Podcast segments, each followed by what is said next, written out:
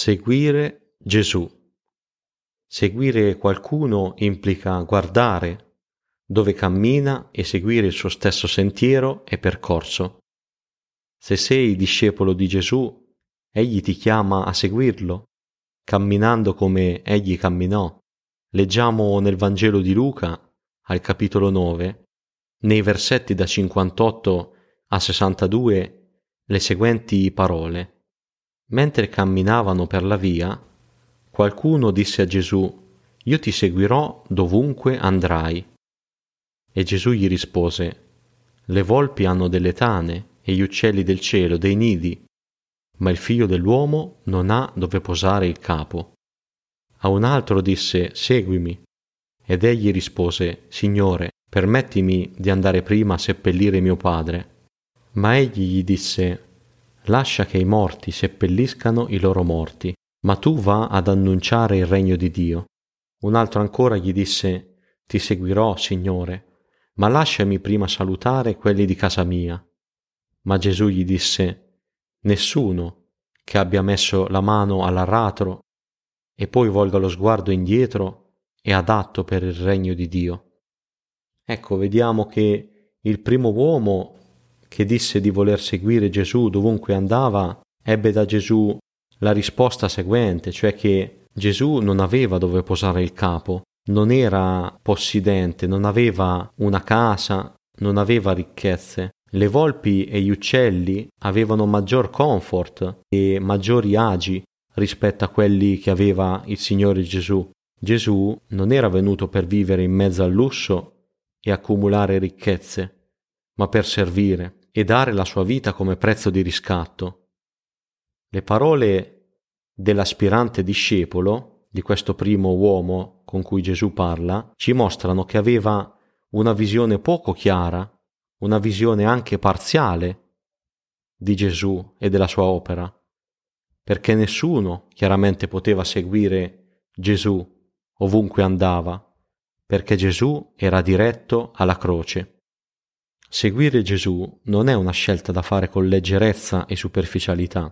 Chi ha creduto in Cristo sa che seguire Gesù dona a chi lo segue pace, stabilità e sicurezza, ma allo stesso tempo seguirlo significa seguire le sue orme, essendo servi di Dio che cercano le cose di lassù, come è scritto in Colossesi al capitolo 3.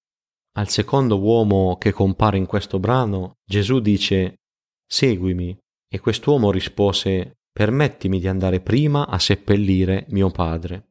Quando Gesù ci chiama a fare qualcosa, dobbiamo farlo e farlo subito, senza esitare, perché questo è il bene per la nostra vita e anche per la vita degli altri. Per lui, per quest'uomo, c'era qualcosa che era più importante del regno di Dio in base alla cultura del tempo e alle usanze, quest'uomo voleva rimanere fino alla morte di suo padre, dopodiché lo avrebbe onorato con un bel funerale, avrebbe riscosso l'eredità e infine avrebbe seguito Gesù, forse. Ecco, Gesù con la sua risposta sottolinea che era necessario seguirlo subito e lasciare che i morti seppellissero i loro morti, dove naturalmente il riferimento ai morti riguarda le persone che sono morte spiritualmente. Era ora di lasciare tutto e seguire Gesù. Il regno di Dio infatti non può aspettare e non ci deve essere niente di più importante del seguire Gesù e di servirlo ogni giorno. Non sappiamo quale fu la scelta finale di quest'uomo, ma le sue parole ci insegnano che se vogliamo seguire Gesù, niente e nessuno deve venire prima di Cristo. Un altro Ancora gli disse, quindi troviamo un terzo uomo, come dice in questo brano, e quest'uomo dice a Gesù, Ti seguirò, Signore, ma lasciami prima salutare quelli di casa mia.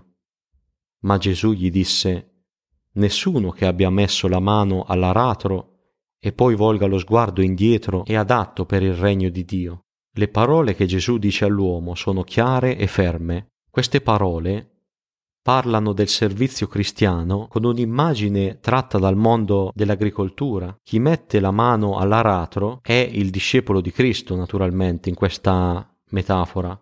E il discepolo di Cristo segue Gesù e lo serve. Gesù chiarisce che chi è discepolo di Cristo deve spingere avanti l'aratro senza volgere lo sguardo indietro. Chi usa un aratro e poi si mette a guardare indietro farà molto probabilmente un lavoro fatto male. Così chi segue Gesù deve farlo servendolo guardando diritto avanti a sé, senza distrarsi. Per il regno suo ci vogliono persone che rinuncino a loro stessi e guardino al Signore. L'Apostolo Paolo, ispirato dal Signore in Ebrei 12.2, scrive tenendo gli occhi su Gesù, autore e compitore della nostra fede. Il Signore ricorda a me e a tutti i suoi discepoli di ogni parte del mondo di seguirlo, senza porre condizioni, senza se e senza ma. Il Signore sta per tornare e instaurerà il suo regno sulla terra. Nell'attesa siamo chiamati a seguire e servire Gesù. Tutto questo umanamente è impossibile, ma possiamo farlo per la grazia sua e con il suo aiuto e la sua forza.